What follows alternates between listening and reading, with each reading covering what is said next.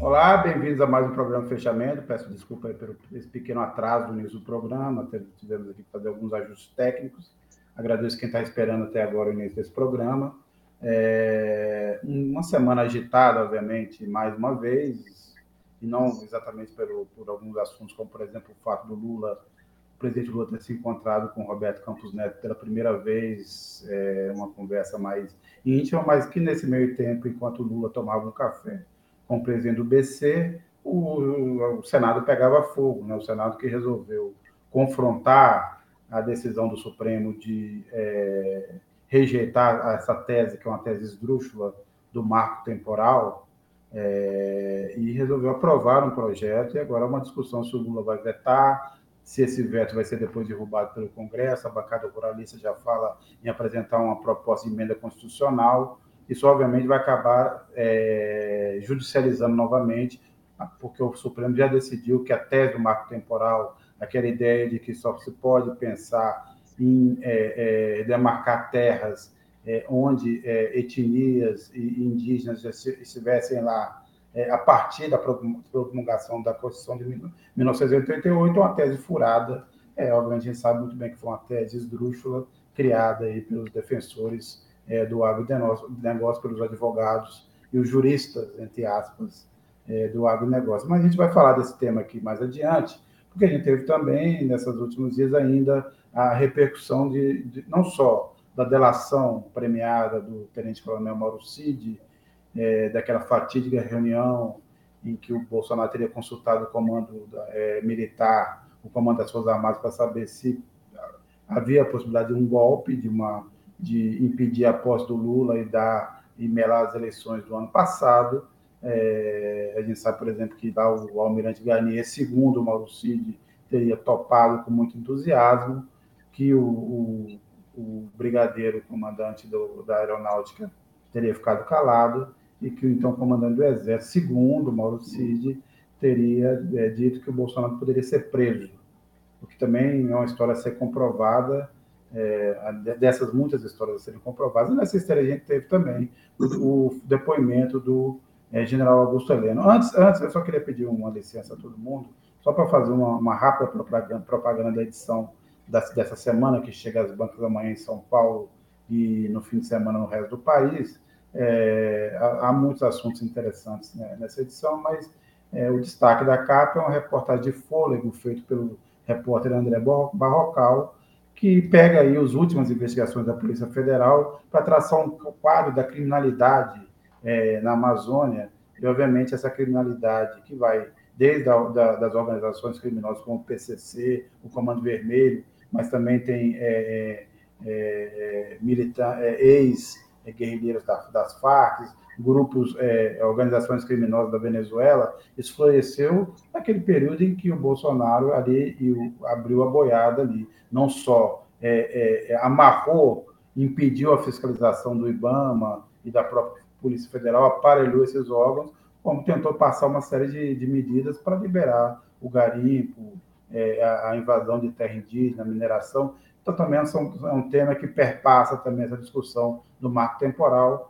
É, obviamente, recomendo a leitura. Que, a, quem não tem assinatura, por favor, assine, compre, indique para os amigos. É importante, é importante para a revista, para a sobrevivência da revista. Mas é, eu, é, antes aqui, que, antes da gente prosseguir também, eu queria só que a gente lembrasse um dos tantos momentos assim é, tragicômicos até patéticos do, do depoimento do general Augusto Heleno é, na CPI, aquele momento em que ele ficou nervoso com a é, relatora da CPI, lembrando que a, era ali uma discussão, ela perguntou a, ao general se ele ainda acredita, é, é, mantinha a tese de que as urnas eletrônicas foram fraudadas é, e que houve é, algum tipo de, de ilegalidade ou de fraude nas eleições. Ele não respondeu, ela disse para ele: o senhor mudou de opinião então? E aí ele fez o que fez, a gente vai assistir aí rapidamente. Eles compartilhavam com o senhor o que estava acontecendo nos acampamentos? Eu não, nunca fui ao acampamento, não compartilhava nada do acampamento. Eles não iam lá para compartilhar comigo é, posições políticas, nada disso. Eles iam lá para tirar foto, para é, tirar, fazer vídeos sobre ataques à democracia brasileira. Isso, Muito isso obrigada. Aí, isso a os senhora vídeos estão tá aqui. Dizendo. Os vídeos estão aqui. Eu não vou passar porque não tem mais tempo. A senhora está é, dizendo, pô. Eu quero só fechar, na sua opinião, as eleições brasileiras agora em 2022 foram fraudadas? Ah, já, já tem o resultado das eleições, já tem um novo presidente da República. Pô, não, não posso dizer que foram fraudados, foram certo. examinados. O senhor mudou de ideia, né? Muito obrigada, presidente. Ela, ela, ela fala as coisas que ela acha que tá na minha cabeça. Porra, é pra ficar puto, né? Puta tu. Presidente, por favor, respeito à relatora, ao presidente. Próximo. Está demais. Essa conversa hoje, à luz desses acontecimentos, da discussão sobre a participação é, das Forças Armadas na tentativa de golpe, é, no comportamento do general Heleno na CPI, na, é, é, na delação do Mauro Cid, a gente convida aqui hoje o professor Manuel Domingos Neto, historiador, ex-deputado, é, e que acaba de lançar um livro que eu acho que tem tudo a ver com esse momento, um livro que, inclusive, ele, ele está aí nessa fase de lançamento, está no Rio de Janeiro, inclusive, para debate a, a respeito, que é um livro chamado O que Fazer com o Militar. Então, a gente vai discutir aqui todos esses pontos que o, que, o, que o professor levanta nesse livro, é, que, como eu digo e repito, é, bem a calhar nesse momento da vida brasileira. Professor, antes de tudo, bem-vindo e obrigado por aceitar o nosso convite. Um prazer, uma alegria, Sérgio, Maurício, eh, Cacá, a discussão dessas questões tão relevantes para o Brasil. E como já adiantou o professor, eu divido esse programa hoje com o Maurício Tuzou. Maurício, bem-vindo. Obrigado, Sérgio. Boa noite. Boa noite, professor Domingos. A todos que nos acompanham, boa noite.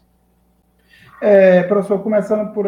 Vamos uma, uma pergunta aqui mais, mais geral sobre esse momento. Assim, a, a, a partir do que se sabe, do que foi divulgado sobre a delação do Mauro Cid, e a partir também do que do comportamento do general Heleno na CPI, que negou é, e mas na verdade foi desmentido no ar em vários momentos. Ele, por exemplo, negou que o Cid pudesse estar na reunião com, com os comandantes das Forças Armadas, mas aí foi apresentada uma foto onde o Cid estava e ele, General Heleno, também nessa reunião com os três comandantes das Forças Armadas. É, é, como é, como é, qual é a sensação do senhor, né, no fundo, da participação do comando é, das três forças nessa tentativa de golpe? É, o senhor acha que foi, como o Maurício relatou, o senhor vê uma participação mais profunda e o que, que o senhor espera que aconteça? O senhor acha, por exemplo, que, a, a, a despeito da história brasileira, ao contrário tem sido a história brasileira de sempre anistiar, se desta vez o senhor acha que nós teremos algum tipo de, de, de é, punição para esse tipo de comportamento golpista? Eu me refiro aqui não aos bagres que estão sendo condenados no Supremo, mas a militares de alta patente que tiveram diretamente envolvidos nessa tentativa de golpe? Olha, a situação é complicadíssima. Eu acredito que é, é fácil condenar alguns, alguns oficiais, inclusive de, é, de nível hierárquico superior, mas é, é, eu não consigo ir muito adiante nas previsões do que pode acontecer, porque a, a listagem é, seria muito longa de oficiais que se envolveram nisso. Por exemplo, cada comandante de quartel que acatou acampamentos que, que não reagiu ao, ao incitamento golpista, e, no fundo, é uma desonra para as Forças Armadas alguém chegar lá e dei o golpe, e o, o general não reagiu, o, o coronel não reagiu. Quantos oficiais discursaram para suas tropas ao longo desse período, inclusive com filmes? Né? Mesmo na décima região militar, registrou-se isso. O envolvimento foi muito generalizado, foi muito profundo. De sorte que encontrar alguns nomes para serem, sacrificados, serem sacrificados é, não, não me consta ser difícil difícil é gerenciar ah, as disputas que vão sendo alimentadas a partir desse processo judicial. Por exemplo, é, a fixação no nome do comandante da Marinha é, é um problema. É um problema para uma corporação e um problema para as outras, né? para as outras corporações. Eu diria que é, pode aparecer muita coisa, caso haja, de fato, o, a, a, decisão de, de, investigar. Isso vai muito além do que é, do golpe, de, da tentativa do 8 de, de janeiro, né? Nós temos aí uma, uma farta documentação de irregularidades flagrantes das Forças Armadas ao longo desse período. Professor, como é que o senhor avalia é, a relação do governo hoje é, com os militares, é, à luz dos acontecimentos né, dos últimos dias, sobretudo?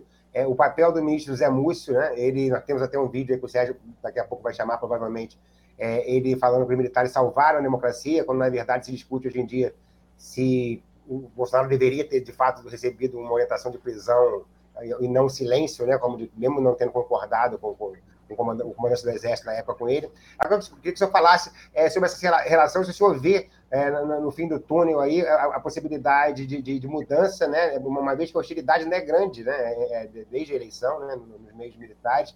A gente sabe, por exemplo, que isso pode se agravar no dia 28 de outubro, agora está tá, é, programado um ato é, que, se me fala a memória, em comemoração de uma data redonda em relação ao assassinato de Herzog, é, no qual vários setores do governo vão demandar oficialmente ao presidente Lula a reinstauração da Comissão Nacional da Verdade. Né? Isso é um vespeiro que certamente vai desagradar os militares. Quer dizer, você acha que essa, essa relação tende a melhorar ou ela pode se agudizar ainda mais aqui para frente?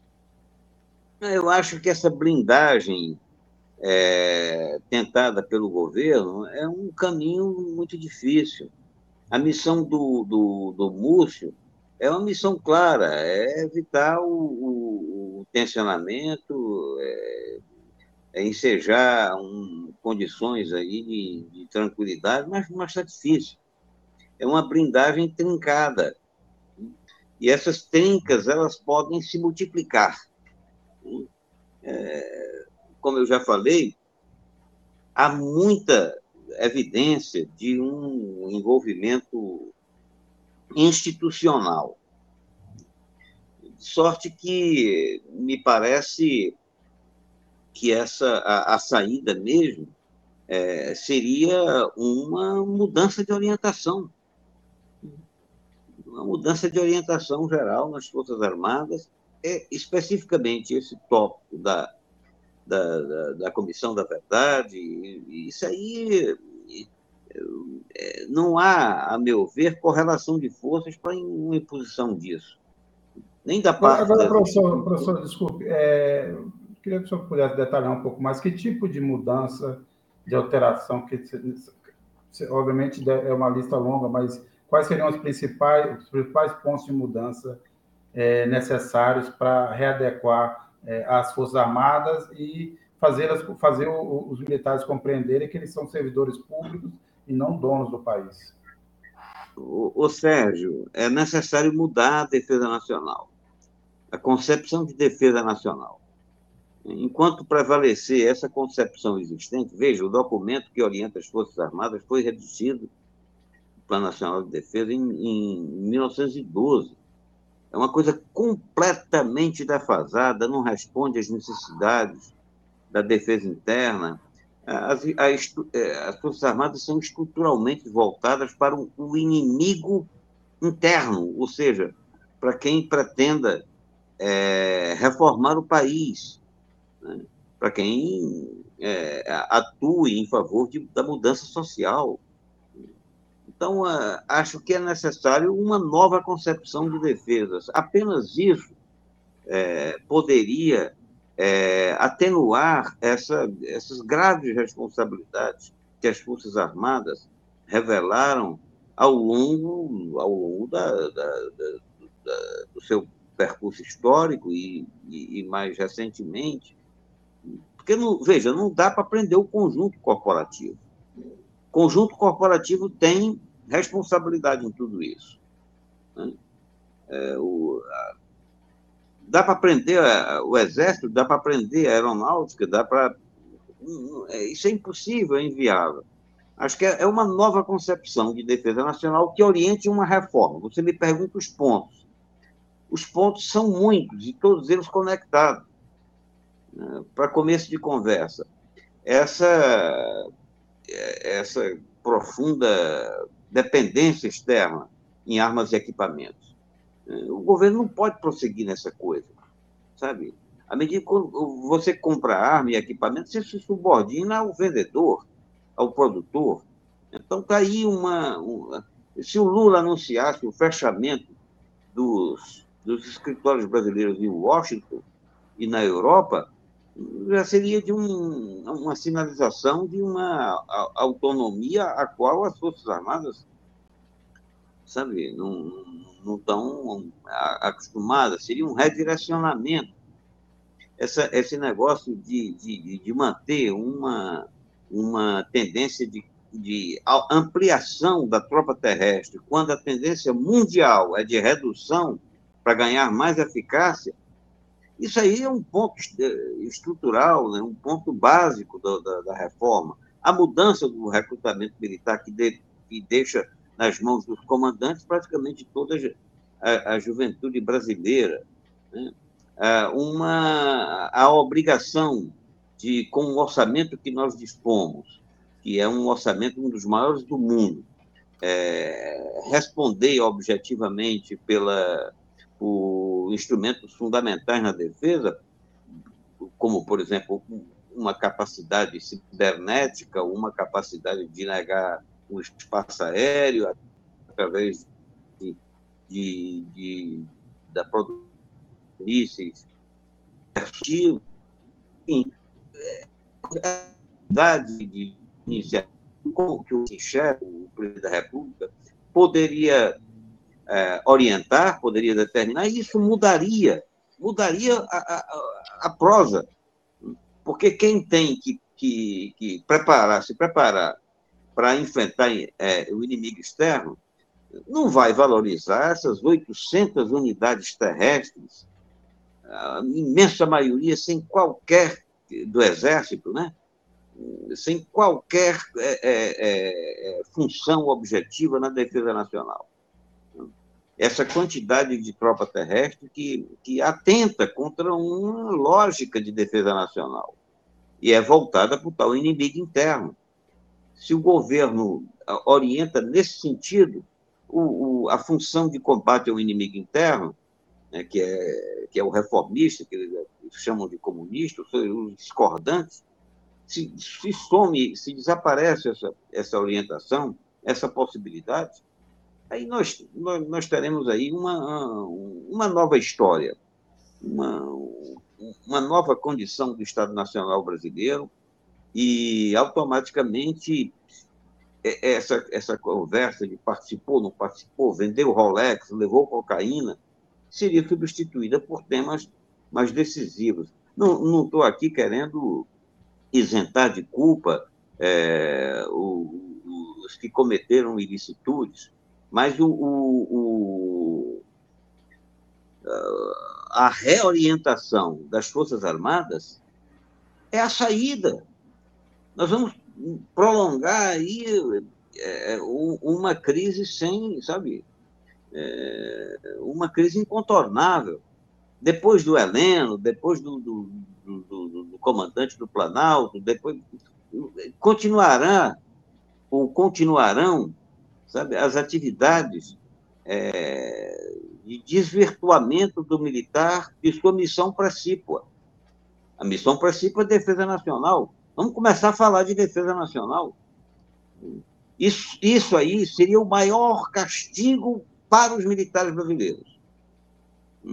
Não há um castigo maior do que vamos parar com essa história de posar que está defendendo a Amazônia em canoas, em, ou então formando rambos, porque não é a formação de rambos que vai, sabe, que vai proteger a Amazônia, à, medida em que se começa a falar seriamente em defesa nacional, não haverá, é, é, digamos, é, iniciativa mais contundente de, de, de, reorientação de, de corporações que, que tudo podem, corporações que tudo podem. Antes da, da eleição do Bolsonaro, o general arrogantemente mencionar nós temos uma família militar com, com, com, tantos milhões aí de ativistas e assim não dá, sabe? Nós vamos continuar se não houver uma reorientação é, é, das corporações e da defesa nacional, nós vamos continuar nessa lenga-lenga e sempre é, é sobre o risco, sobre o risco de, de termos novas, novas intervenções, porque é o que eles sabem fazer, o que fizeram ao longo da história da República. Desculpe se eu me alonguei muito na, na resposta, certo? É, é, professor, o senhor tocou num ponto muito interessante, né? Ao falar dessa formação da, da nossa militar, voltada ao inimigo interno, voltada a reprimir o discordante, né? É, isso vem muito de uma tutela, é histórico, né? Vem desde sempre, mas é sobretudo a partir da tutela do, da, da, dos militares americanos sobre o nosso exército, né? Que se acentua desde, desde o século passado. E isso se dá também nessa questão é, dos equipamentos, né? Eu lembro que o, o, os primeiros governos Lula e o governo da Dilma é, começaram a trilhar um caminho virtuoso eu posso dar dois exemplos aqui: os caças da, da Gripen, né, da, da, da Saab, né, que é uma empresa sueca, né, em relação aos satélites lá, o Sabers, que foi lançado em parceria com a China. Em ambos os casos, havia é, nos contratos é, a, a, previsão de transferência de tecnologia, é, a previsão de que o Brasil se apropriasse de determinados procedimentos científicos e tecnológicos que não, que não tinha. Isso jamais aconteceu, ou pouco aconteceu com, com o governo americano, quer dizer, é uma mudança de paradigma. Aí eu pergunto para o senhor, nós temos pela frente, só no PAC são previstos 53 bilhões nos próximos quatro anos é, é, é, no setor militar. Fora é, verba que vem aí via BNDES ou via FINEP. Aí eu pergunto para o senhor, qual o caminho para romper com essa tutela e fazer que, de fato, as nossas Forças Armadas, ao invés desse inchaço interno aí de, de, de servidores, de militares, como o senhor falou, ela possa estar voltada realmente para um eventual inimigo externo, que, enfim, não está no nosso horizonte, ainda bem, mas se ele acontecer, qual o caminho tecnológico para nossas Forças Armadas se tornarem, de fato, é, as Forças Armadas de primeiro mundo ou de primeira linha? Esse tipo de compra é uma repetição do que se faz desde a Primeira Guerra Mundial. A Primeira Guerra Mundial apareceram os aviões, aí apareceu a, a, a, os aperfeiçoamentos, os, os, tanques modernos e tudo, e, e essas aquisições nunca nos ajudaram a deter autonomia eh, tecnológica. É, eu acredito que é, uma nova política de defesa incluiria é, toda a nossa capacitação científica, técnica e industrial. O governo não está preparado para isso, tem que se preparar. Tem que se, o, o, o militar pontificou nas compras, pontificou na orientação geral e fracassou e fracassou. É mais de um, de um século de fracasso para falar apenas do período de modernização, Maurício, porque isso não veio com o americano, isso veio com a missão francesa, a missão que começou a operar desde 1919, né, e foi se arrastou até as vésperas da Segunda Guerra Mundial. É, ela foi substituída pela, é, pela influência norte-americana, pelos contratos com, com os Estados Unidos. Aí se fala muito que, que o Brasil tentou, uh, objetivamente, ter uma capacidade de produção industrial e material bélico, ou indústria de defesa, como dizem, é, que o Brasil tentou, enfim, de, de tecnologia própria. Ah, de fato, houve tentativas mais desconcatenadas, sem continuidade, sem garantir mercado, sabe? É, completamente a revelia da, da política externa. Se não temos uma política externa voltada também para a defesa, eh, que, que nos habilite a ter parceiros, né? eu, sustento, a, a, minha tese no livro é a seguinte, a, a, defesa nacional tem que ser concebida com os vizinhos. A parceria com os vizinhos é fundamental. Eh, os vizinhos nos garantirão é, é, primeiro lugar, uma, uma barreira de proteção. Em segundo lugar, poderá, poderão viabilizar é, é, a indústria de defesa. Essas aventuras durante a ditadura militar é tudo sem dia seguinte. Isso é um mercado altamente sofisticado, ele é relacionado à, à, à política de exportação, à, à, cooperação científica, e nada até agora foi concebido objetivamente nesse rumo. É claro que temos algumas, algumas conquistas aí, por exemplo, é, essa da, da, da, da, produção da energia nuclear, nós temos algumas conquistas aí na, na, na produção do planejamento de, da aviação brasileira, mas, mas nada disso constitui um sólido esquema de defesa nacional. Nada disso constitui é, é, um sólido esquema, porque quando o, o, a indústria estrangeira vende, você acha que eles vão vender é, o suficiente é, e transferir tecnologia para que nós possamos enfrentá-los? Né? Quem é que vende? É, é, é essencialmente os Estados Unidos e, e, e a Europa, que são é, a Europa que é, é, digamos assim, tem um programa concatenado com o Pentágono e, cuja produção depende é, da, da autorização é, de Washington. Então, então é por aí. É, é uma nova concepção de defesa mesmo que é preciso discutir, sabe?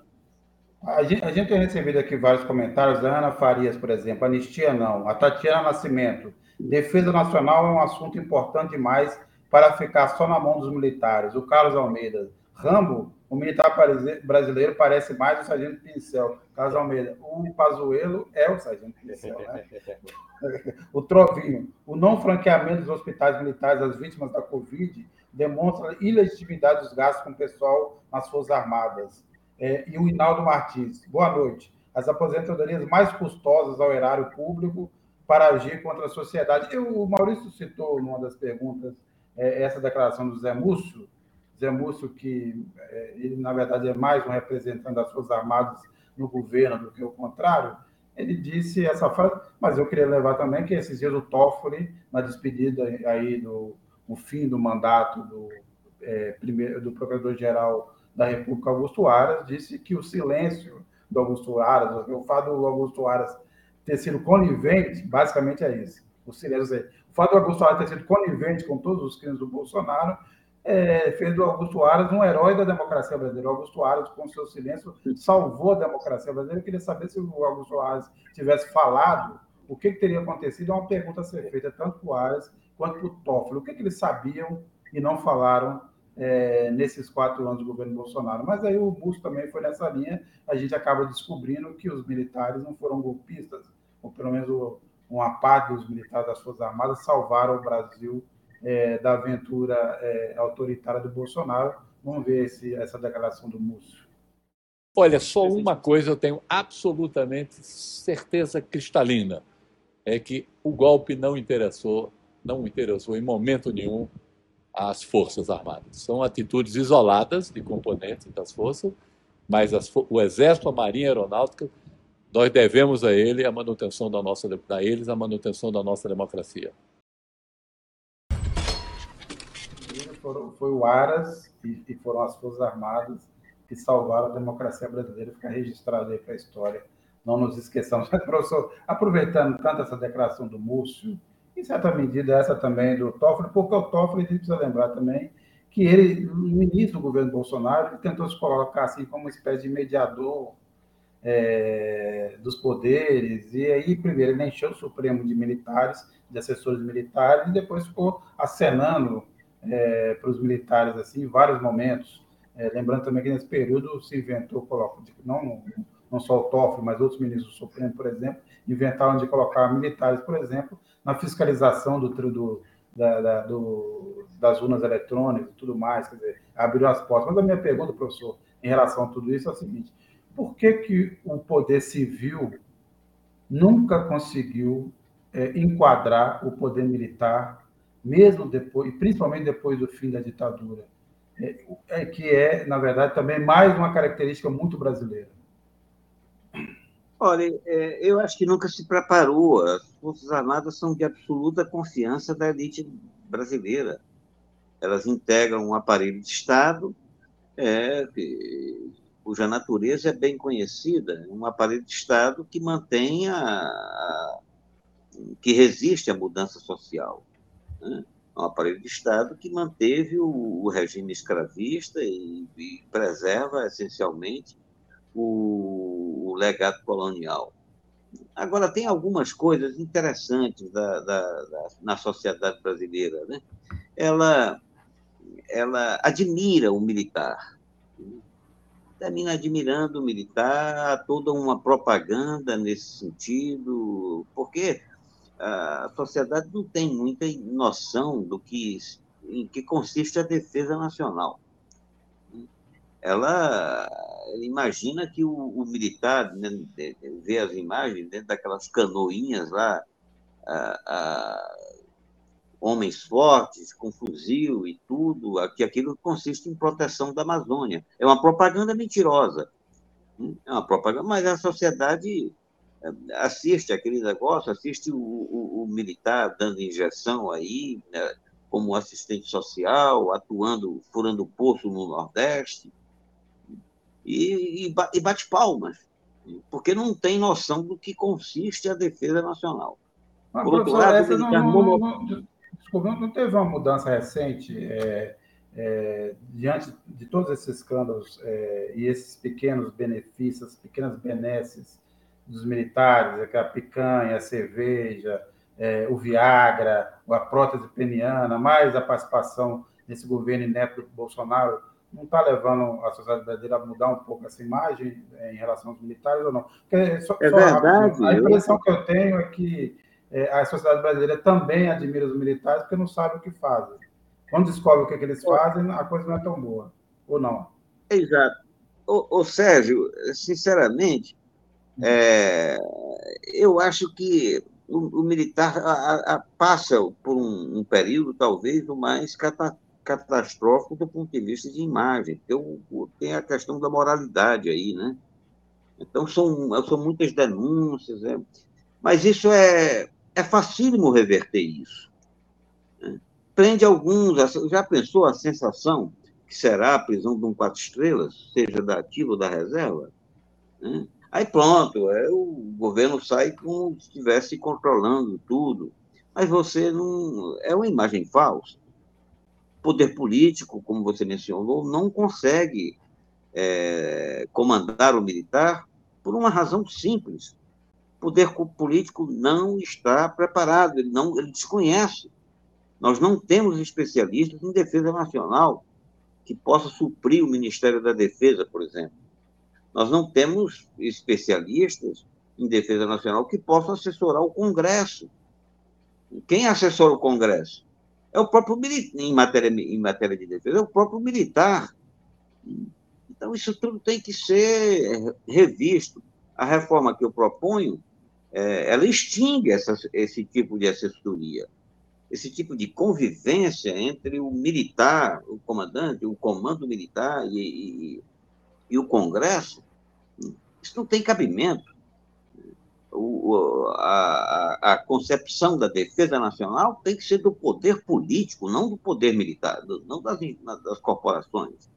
O militar aí entra como consultor, como consultor especializado.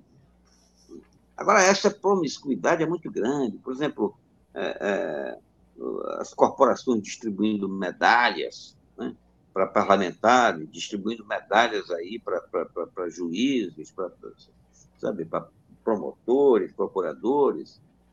Olha, aí é uma promiscuidade total. Eu advogo a necessidade de o Estado Nacional assumir os negócios militares e, e, e, os assuntos de defesa. Se preparar efetivamente. Você não pode é, é, ter uma política. Imagine uma política pública de saúde com pessoas que não entendam de saúde. Né?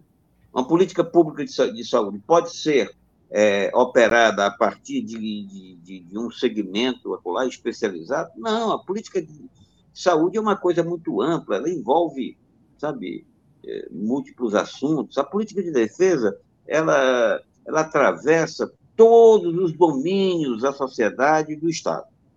Não há um aspecto da vida do Estado que não esteja relacionado com a política de defesa. Está na hora de nós termos é, é, gente especializada para discutir isso e, não, e, e, e, o governo, ou o poder político sufragado é, democraticamente, seja capaz de ter definições básicas, o que nós temos é a continuidade de um processo que vem desde Floriano Peixoto. Eu costumo dizer, não há um presidente da República que tenha cumprido a missão constitucional de comandar é, as Forças Armadas.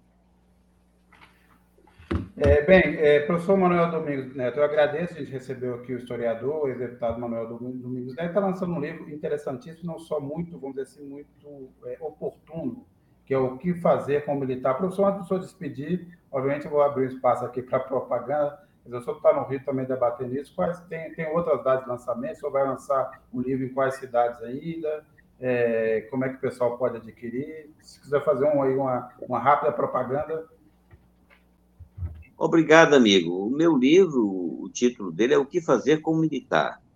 Ele é fruto de, de muito tempo de, de, pesquisa, de reflexão, e, e, não é um livro técnico, é um, é um livro acadêmico. Eu escrevi para que muita gente possa, não especializada, possa compreender.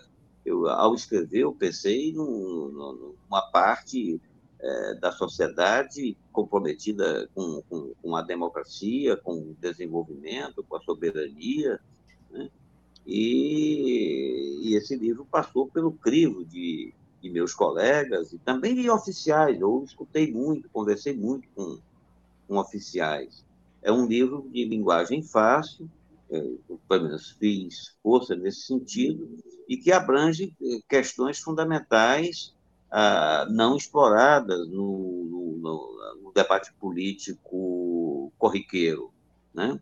E ele é lançado pelo Gabinete de Leitura, que é uma, uma editora em, em início de, de, de atividade, exatamente para fugir de todos os padrões, desses padrões mais limitados é, de editoração que tem ocorrido no Brasil. A nossa literatura sobre defesa nacional ela, ela precisa furar ah, esse, essa bolha de especialistas e dos próprios militares. Ela precisa ganhar a sociedade.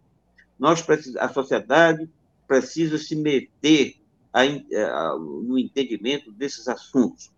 Apenas a sociedade teria força de pressionar o Estado, o comando político, é, para que efetivamente é, promova é, mudanças que garantam a, a defesa nacional.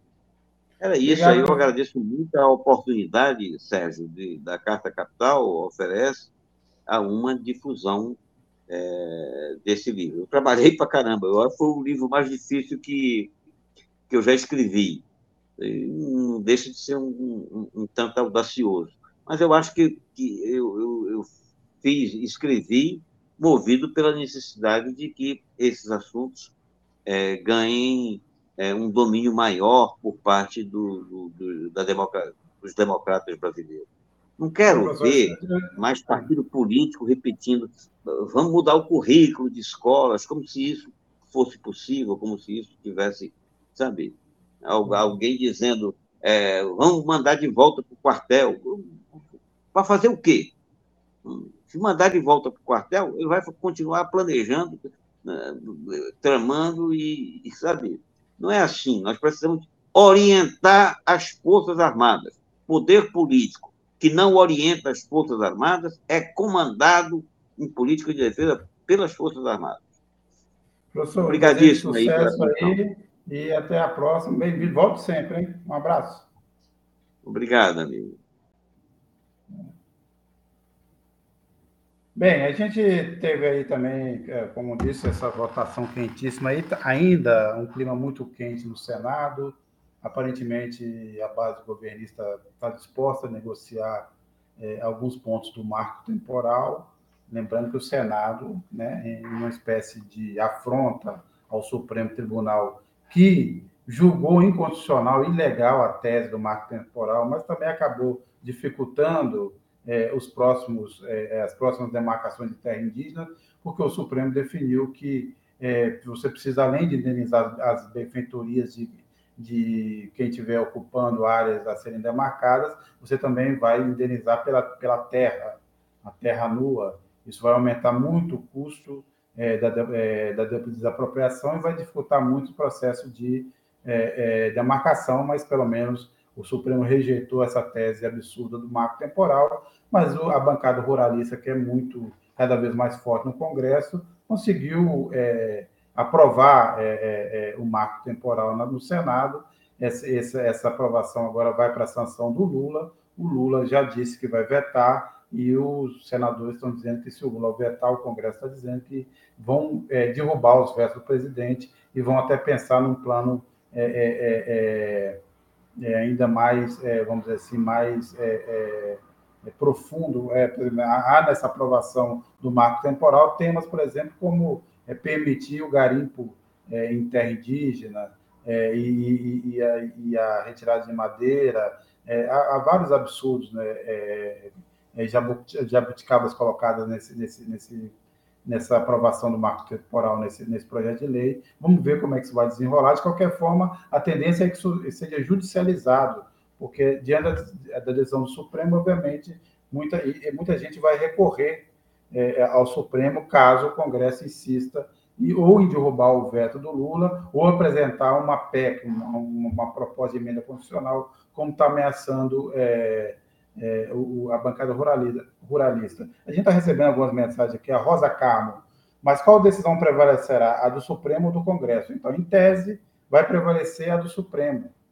Ao, ao dizer que é inconstitucional, é, qualquer lei que for é, nos termos publicados pelo Congresso, a não ser que seja uma proposta de emenda constitucional, mas que é muito mais complicada de passar, Rosa, porque precisa de dois terços na Câmara, dois terços no Senado, e não sei se existe é, clima para isso. Um projeto de lei que tem uma maioria simples será derrubado pelo, dizer, será derrubado pelo, pelo, pelo, pelo Supremo, mas isso vai levar uma, uma, uma enxurrada de ações, já inclusive uma lista de projetos e de propostas, são mais de 200 propostas em tramitação, para tentar fazer um marco temporal. Mas a bancada ruralista vai é, é, afrontar o quanto puder. E o Lula, a, a situação para o governo, mais do que o, o Supremo, é Quanto mais esse conflito é, é, é, permanecer entre executivo e legislativo, mais difícil será para o governo aprovar uma série de medidas que ele pretende no, aprovar no Congresso para conseguir resolver alguns problemas, entre elas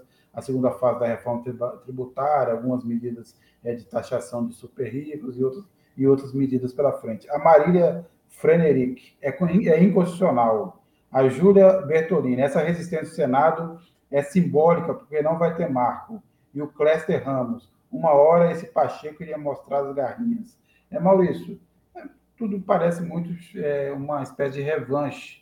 Mas que, como eu dizia, assim, o Supremo derruba, mas de qualquer forma fica uma pressão sobre o Executivo.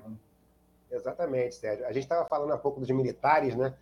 É, mas existem outros setores assim do atraso né, no, país que estavam bem presentes no governo Bolsonaro e continuam operando é, seja para afrontar, como você falou, seja para minar o que for possível o governo Lula no Congresso e em outros lugares. Essa questão específica do marco temporal no Senado foi uma pirraça, eu qualifico como pirraça do, do ruralismo, né? Dos setores do ruralistas atrasados que, que, que, enxergam no marco temporal uma afronta a uma concepção de uso da terra é, do século XIX, né? no, do qual o país tem que se libertar. É, dito isso, eu, eu, eu acho que é, a, a esse jogo ele, ele continua, né? É, é, porque, como você falou muito bem, eu acho que o Sérgio deu uma explicação perfeita, só se resolve por, por intermédio de PEC, mas fica essa, essa, essa bagunça, digamos assim, e não somente não anda, não andam outras pautas no Congresso, como, como as que você citou, como também não andam as próprias demarcações futuras de terras indígenas, que ficam paralisadas diante desse impasse. Quer dizer, é uma maneira que, que a oposição, né, esse, ruralismo atrasado conseguiu, infelizmente, com a anuência é, do presidente do Senado, Rodrigo Pacheco, e da maioria dos senadores, para poder atrapalhar o processo é, que, na verdade, é virtuoso. É, e o mais impressionante é o seguinte, porque, na verdade, é realmente uma, uma, uma tentativa de assim, nós, nós que mandamos, ou nós que queremos mandar, porque é o seguinte, a decisão do Supremo já é bem, vamos dizer assim, favorável a muitas das teses dos ruralistas. Né? Vários ministros disseram lá, por exemplo, que ah, talvez no Brasil já tenha terra demarcada demais, e essa proposta que partiu do Alexandre de Moraes de também tem dois pontos dessa proposta, é, dos termos que foram aprovados no Supremo. Primeiro, é a indenização, como eu já disse, não só das benfeitorias, que são mais baratas, mas também da terra nua, principalmente pensando hoje nos valores das terras é, no Brasil de forma geral, no mundo, mas no Brasil de forma geral. Segundo, o Supremo definiu que é preciso indenizar é, os eventuais é, ocupantes dessas áreas é, antes de desapropriar, porque antes você podia é, fazer desapropriação, fazer demarcação e a indenização corria em paralelo. Agora não, você só vai poder tirar o pessoal se você é, indenizar previamente. Isso tudo já dificulta, porque, é, só para você ter uma ideia, a, se você fosse demarcar hoje é, a, a, essas três ou quatro terras indígenas que é, é, estão na fila para serem demarcadas, é, ia custar mais ou menos um bilhão de reais. E o orçamento do, é, do INCRA e, e, do próprio Ministério não passa de 200 milhões. Você não teria nem orçamento hoje suficiente para demarcar é, essas terras que estão na fila. Imagina, se, agora incluindo não só a indenização da terra em si, mas também o fato de que você precisa pagar antecipadamente. Isso por si só já vai, é, já foi um balde de, balde de água fria. Agora, os ruralistas querem mais. Eles, na, na verdade, praticamente querem não só é, é, é interromper é, é, a, a, o, as demarcações com a tese de marco temporal, mas querem ter licença para ocupar terras que já são demarcadas, porque esses, esses pontos que entraram no projeto é, aprovados no Senado, justamente vai além do marco temporal. Já é aquele projeto que o Bolsonaro queria fazer, que é a liberação da boiada. Quer dizer, vamos poder entrar, vamos poder fazer mineração, vamos poder derrubar é, é, é, é árvores para madeireiras e tudo mais. É que é um liberou geral, no fundo, que dificulta muito a discussão nesse momento. É um impasse muito, muito complicado, não, Maurício? Não, sem dúvida, né? Eu acho que essa, essa, essa política da boiada, né, assim, imortalizada nas palavras do Ricardo Salles, lá do ex-ministro do Meio Ambiente, ela está aí, rondando ainda presente, como você falou, Sérgio. E, e é um jogo não jogado, né, ainda. Ele está sendo jogado, não definido, melhor dizendo, ele está sendo jogado e é importante né, os setores progressistas da, da sociedade tá, estarem atentos, porque existe a possibilidade, seja na discussão do marco temporal, seja em outros inúmeros projetos de lei que tá, estão rolando na Câmara ou no Senado, é, para minar a política ambiental e a política de preservação de territórios no, no, no país. Bem, é, a gente também teve a declaração do Lula. Ah, é, nesse momento, quer dizer, nessa, como eu disse né, é, durante a entrevista é, com o professor Manuel, é, a gente teve a despedida do, do Augusto Aras, é, o Procurador-Geral da República, o engavetador-geral, que vai sem deixar saudades e um, um, um, posto que o Lula ainda não definiu, e também essa vaga do, do Supremo. Lembrando que no, dia, no, no próximo dia 2, é, a, a, ministra Rosa Weber se aposenta, ela que é, é, fez as últimas sessões, tanto no Supremo quanto no Conselho Nacional de Justiça, nessa semana. Cacá, só checar. A gente tem esse momento da despedida emocionada da Rosa Weber? Então, esse momento aí que ela chorou, se emocionou bastante, tal, é um momento é, é, é, da despedida da Rosa Weber. Aí, obviamente, nesse momento há muitos elogios à Rosa Weber, só queria lembrar que a Rosa Weber é aquela que votou pela que fez a maioria contra o, o, o habeas corpus do Lula. Ela era o último voto que ia formar a maioria. Ela disse: Eu sigo a maioria e voto pela permanente contra o habeas corpus. Ele estava 5 a 5. Essa é uma das, das, das vamos dizer assim, das firulas jurídicas mais impressionantes que eu vi na minha vida, entre outros posicionamentos, ou falta de posicionamento. Também a Rosa Weber foi a, era presidente do TSE nas eleições de 2018, as fake news correram soltas e ela foi incapaz, ao contrário do que fez o Alexandre de Moraes no ano passado, ela foi incapaz de tomar qualquer medida para deter aquela enxurrada de mentiras, é, de fake news e de é, é, é, burlas que, que, que, nós tivemos na campanha eleitoral, principalmente via redes sociais.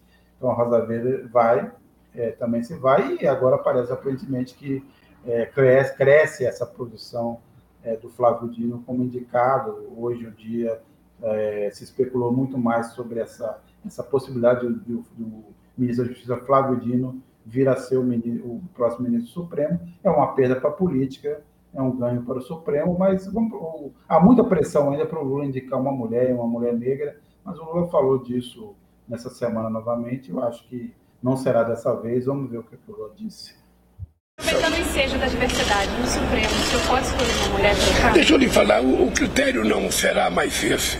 Eu estou muito tranquilo, por isso que eu estou dentro, eu vou escolher uma pessoa que possa atender aos interesses e expectativas, sabe, do Brasil.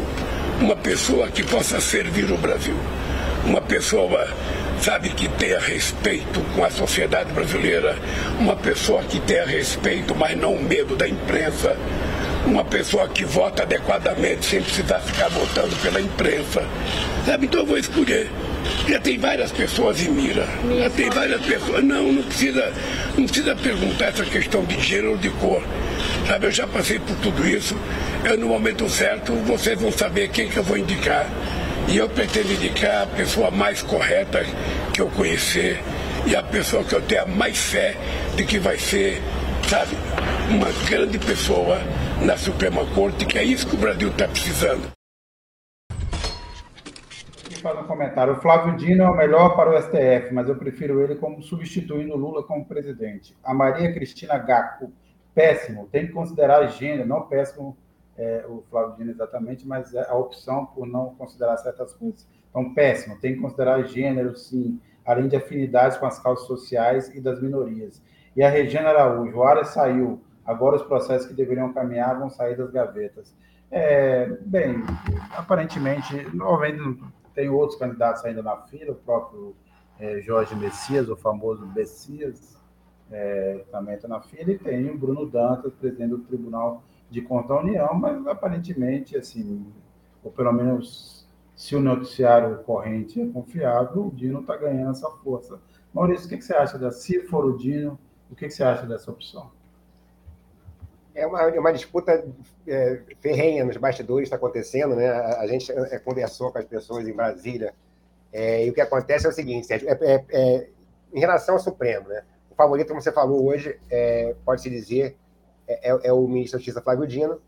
O Lula deixou claro que não, não vai ceder expressões para essa questão de colocar uma mulher, uma mulher negra no, no, na, na, no STF. e por que isso?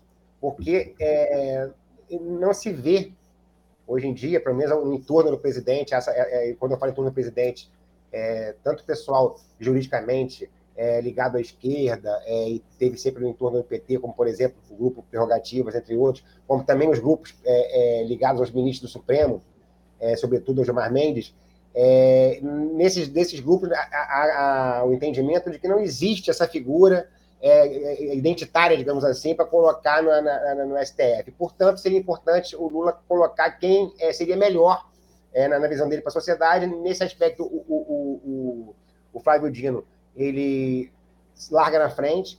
O Jorge Messias é um nome é, talvez preferido pelo, pelo PT e, e, certamente preferido pelo PT e por esses grupos, como Prerrogativas, por exemplo. É, temos também o Bruno Dantas, né, ministro do, do, do, do TCU, também correndo por fora. É, no caso do Jorge Messias, ele já sinalizou que se não for para o Supremo, ele, porque existe, existiu discussão de, de, de, do, do Dino para o Supremo, do Messias ir para o Ministério da Justiça no lugar do Dino. O Messias internamente já sinalizou de que, em princípio, é, prefere ficar na AGU, do que, se não, for, se não for ao Supremo, prefere ficar na AGU do que para o Ministério. É, quer dizer, está é, tudo em aberto ainda, e aí existe uma pressão já para que essa aposta identitária, digamos assim, e quando eu falo identitária, não é de forma pejorativa, mas é como as pessoas estão tratando assim, né, para nosso entendimento ficar mais fácil, de ser ou uma, uma pessoa é, é, é, preta, ou uma mulher, de preferência uma mulher preta, é, pode é, aparecer no Ministério da Justiça, o que seria uma surpresa é, grande. Eu acho que pelo menos a chance de uma mulher ser ministra da Justiça nunca foi tão grande no Brasil. O Sérgio me conhece se eu estiver falando besteira, eu acho que nunca tivemos. Já tivemos ministra da Justiça, mulher? Não. Então, Seria, seria uma coisa inédita, seria uma maneira do Lula ter uma saída honrosa, digamos assim, resolvendo esse, esse imbróglio. Só que as pressões internas estão grandes. Né? O grupo do Dino, com apoio do Gilmar Mendes também, eles querem emplacar o Ricardo Capelli, que é meu contemporâneo estudantil, lá, lá da Uni, que atuou muito bem na intervenção lá de Brasília, é o secretário executivo do Ministério hoje em dia. E essa disputa já fez com que o Capelli sinalizasse, por exemplo, soltando algumas notas nas redes sociais, dizendo que o presidente Lula não deve se curvar ao identitarismo na, na, sua escolha. Quer dizer, a, a disputa está tá forte, Sérgio, nos próximos dias aí, antes da definição do presidente, ela, ela vai esquentar.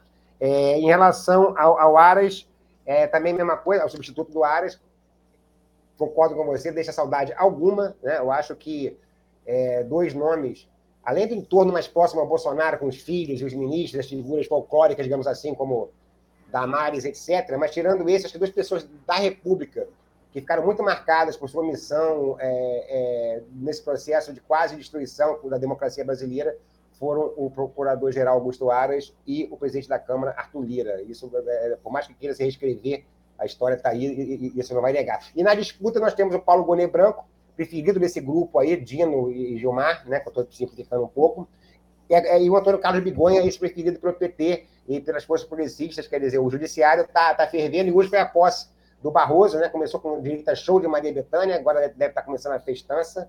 É, espero, espero que ele tenha uma, uma, passagem mais discreta do que está sendo a sua festa de, de, inauguração pelo, pelo Supremo.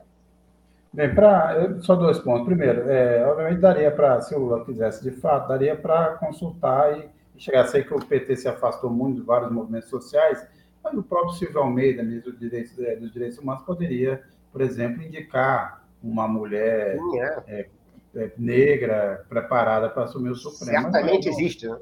É, não foi esse caminho. O Lula está pensando muito mais numa lealdade ao, ao, ao, seu governo nessa, nessa composição é, do Supremo nesse momento. Quanto à disputa do, é, é, pela vaga do Aras, ela está muito mais quente, vamos dizer assim, muito mais é, muito mais pesada do que a disputa pelo Supremo, onde os candidatos não, não, não estão ali na disputa, mas não há uma guerra é, há pouca plantação na imprensa. No, no caso do, do é, da, da Procuradoria-Geral, o jogo está mais, tá mais pesado. Tem saído muitas informações, por exemplo, sobre vários comportamentos do Gonê Branco, por exemplo, que quando ele era é, representar o Ministério Público na comissão de anistia, ele votou contra é, uma decisão a favor da, da Zuzu Ângel, é, mãe da, da, da jornalista Delgade Ângel. Ele votou contra, é, é, é, na verdade, votou para punir a, a, a presidente do PT, Gleisi Hoffmann, num dos processos chamado quadrilhão do PT, é, naquele processo chamado quadrilhão do PT, que depois todo mundo foi absolvido, e ele também já foi a favor da prisão em segunda instância. Né, já se declarou a favor da, da, prisão em segunda instância.